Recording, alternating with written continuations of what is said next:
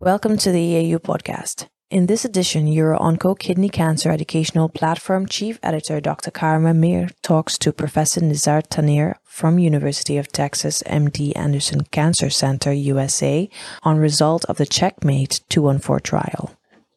Welcome to our podcast series from UROONCO platform Renal Cell Carcinoma from ASCO GU 24 in San Francisco. Today we welcome Professor Nizar Tannir, full professor, professor at the Department of Genitourinary Medical Oncology, Division of Cancer Medicine at University of Texas MD Anderson Cancer Center in Houston.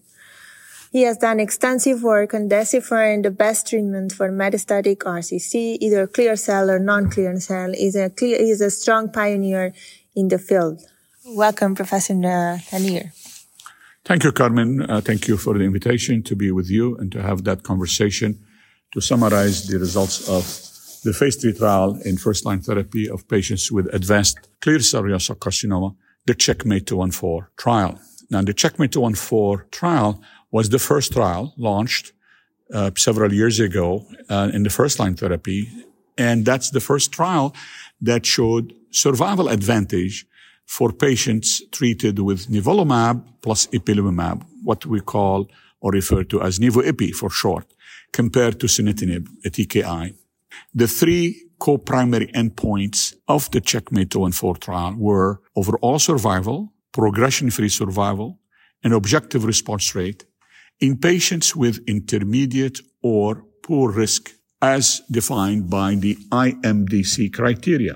The secondary endpoint is basically the same efficacy endpoints in patients in the overall total population, what we refer to as ITT or intent to treatment, intent to treat patient population. Mm-hmm. There was an exploratory endpoint uh, or objective in patients with favorable risk, again defined by IMDC. So the eight-year follow-up, which, you know, I presented at ASCO GU this year, showed stability of the hazard ratio for overall survival in patients with intermediate risk, poor risk, and in the intent to treat patient population over the last eight years.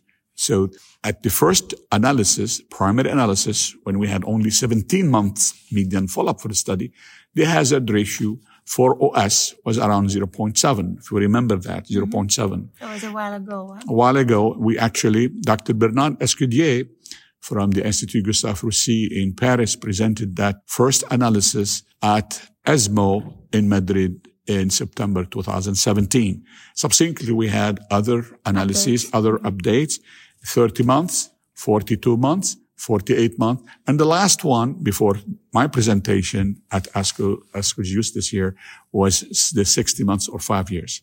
And what we see, what we have observed over the last eight years is the hazard ratio for OS has remained stable. And for patients with intermediate risk, poor risk was 0.69 and for patients with the intent to treat patient ITT population, population was 0.72. That's remarkable. And that basically sets nivo-ipi as the only regimen that has shown stability of hazard ratio over, for OS over time mm-hmm. compared to other regimens in the first line setting. There are, you know, in the US, there are four regimens that are FDA approved for first line therapy of patients with advanced clear cell RCC. And these are Nivo-Ipi and then Pembro-Axi, uh, Cabo-Nivo, and then Pembro, Pembrolizumab and Lenvatinib. Uh, but the other trials uh, you, they have not shown that stability of the hazard ratio, and they do not have that eight-year follow-up. So this is the first and only trial that we have results to report. Uh, we reported with uh, you know, from Checkmate 214 over eight years. So that's really the first take home message, the main, uh, you know, key point of the, of the results from eight years. The second important take home message is the progression free survival for patients with intermediate risk, poor risk, uh, at the initial primary analysis was not statistically significant. It was a co-primary endpoint, as I said, for patients with intermediate risk, poor risk.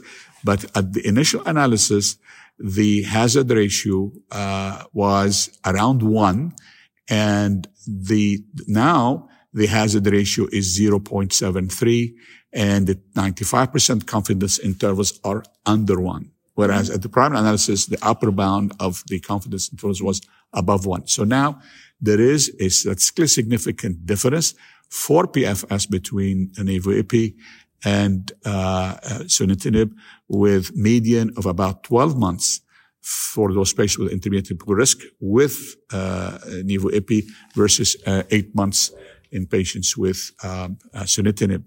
And if you look at the Kaplan-Meier curves for PFS over time, and now with eight months, eight years med- uh, median follow-up, eight years or 90 months, you see that around 25%, quarter of the patients are alive and progression free with nivo-ipi. And there is that, uh, if you look Stable. at the Kaplan-Meier curves, you'll see a tail or a shoulder tail at the end of the curve. Mm-hmm. So there is really no relapses at eight years or 90 months you know, follow up. So this is how you would counsel your patients when you decide about getting them uh? Well, I think, you know, uh, obviously in the US and I'm sure in Europe, uh, nivo-ipi is approved for patients with intermediate risk, poor risk. In the US, uh, the NCCN guidelines, and of course the Europeans have the, EAU you know, guidelines. EAU guidelines, and there is ESMO guidelines. So there are different guidelines, uh, uh, classifications, but the nivo-ipi is approved for intermediate risk poor risk. For patients with favorable risk, it receives a category 2A in the US and by the NCCN guidelines. Now, I think how do I counsel my patients? Of course, you know, you have to look at the patient's uh, tumor burden, symptomatology, history of comorbid illnesses, if they have any prior uh, history of uh, autoimmune disorder. But if the patient uh, is physiologically adequate, has adequate organ function and physiologically is fit, I do, uh, for most of my patients with intermediate risk, poor risk, and in fact, even in patients with favorable risk, I offer nivo-ipi because I do believe that the patients at the end wants to be cured. And the way to cure would be to achieve a complete response that's durable. And patients want to be, to stop therapy at some point. And so the trial that gives the best treatment-free survival or treatment-free interval is immune therapy. Okay? okay. Patients who are treated with TKIs and anti-PD-1s, unfortunately, over time, not only they have the chronic toxicities of the, the TKI, TKI, but there is also relapses over time. And there is really no tail at the end of the curve. Like I said, a quarter of the patients mm-hmm. are alive and progression free with nivo-ipi. So there is a, uh, a, a, an important point to, to make when you are thinking about prescribing nivo-ipi or any therapy for your patients in the first line. Does the, does the regimen have a high progressive disease rate. And that has been uh, a concern raised by some of the proponents of an anti-PD-1 plus ETKI uh, compared or versus nivo-ipi, that the progressive disease rate in patients with uh, uh, treated with nivo-ipi is somewhere around 20%, which means that if the patient doesn't respond to nivo-ipi in, during that uh, induction therapy during the first 12 weeks, when you give both drugs every three weeks during that 12 week period, that they may not have a chance to go to a second line therapy. How I treat my patients, I do not blindly give them the nivo-ipi and keep giving them every three weeks the treatment without really closely monitoring how they're responding to therapy and uh, not doing scans till 12 weeks. I think doing scans anytime is appropriate and you don't have to wait 12 weeks to give all four cycles of nivo-ipi and then find out later after the 12 weeks they didn't respond and then they miss a chance of going to a second line. I treat them and I repeat their scans uh, six weeks later after the two cycles if they have progressive disease, especially if their symptoms, if they had symptoms at initiation of therapy and they continue to have that symptomatology, they have not improved, then I quickly change to second line. I have not had a patient who did not respond or had progressive disease through first line therapy with nivo-ipi not get a chance to take a second line regimen. So that concept of you have only one shot at goal doesn't apply to me and my patients because I give them multiple chances at, at uh, the goal post. If you talk about soccer and, and uh, you know, having a, you know, shootout. You have a chance.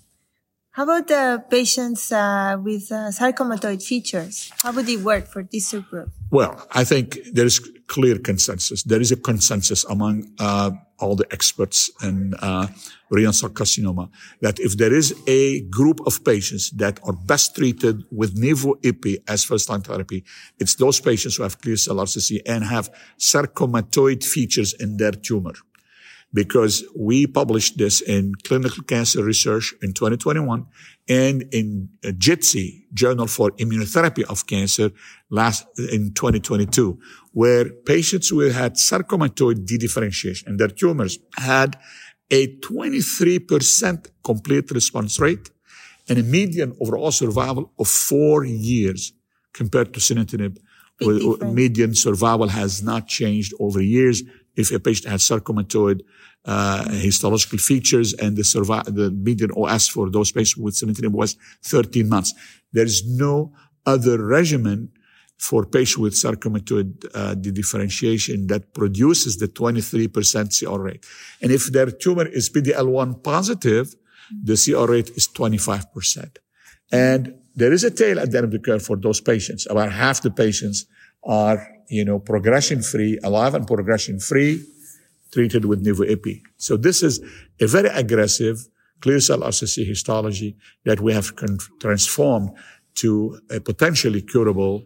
And I've had several of those patients who are alive and well several years haven't been treated with nivo-ipi and they have not require, uh, required second line therapy and have not had the recurrence mm-hmm. after being treated with even just a few cycles of nivo-ipi. Um, if they develop toxicity and we had to stop the treatment because of immune mediated adverse events, they never had to be treated with uh, anything else and they remain uh, alive and progression free and in remission, in remission. So if there is a take home message here also is that for patients with sarcomatoid dedifferentiation, which is about 10 to 15% of patients with advanced clear cell RCC, about 10 to 15% will have that. That should be, uh, I think there's a consensus to give those patients not an IOTKI, but an EVOIP. Well, thank you so much for sharing your knowledge with us. Uh, we learned a lot about first line, what's coming, and uh, we'll keep you tuned. Thank you.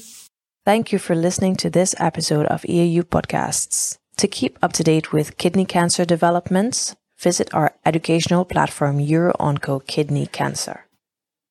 For more EAU podcasts, please go to your podcast app and subscribe to our EAU podcast channel for regular updates.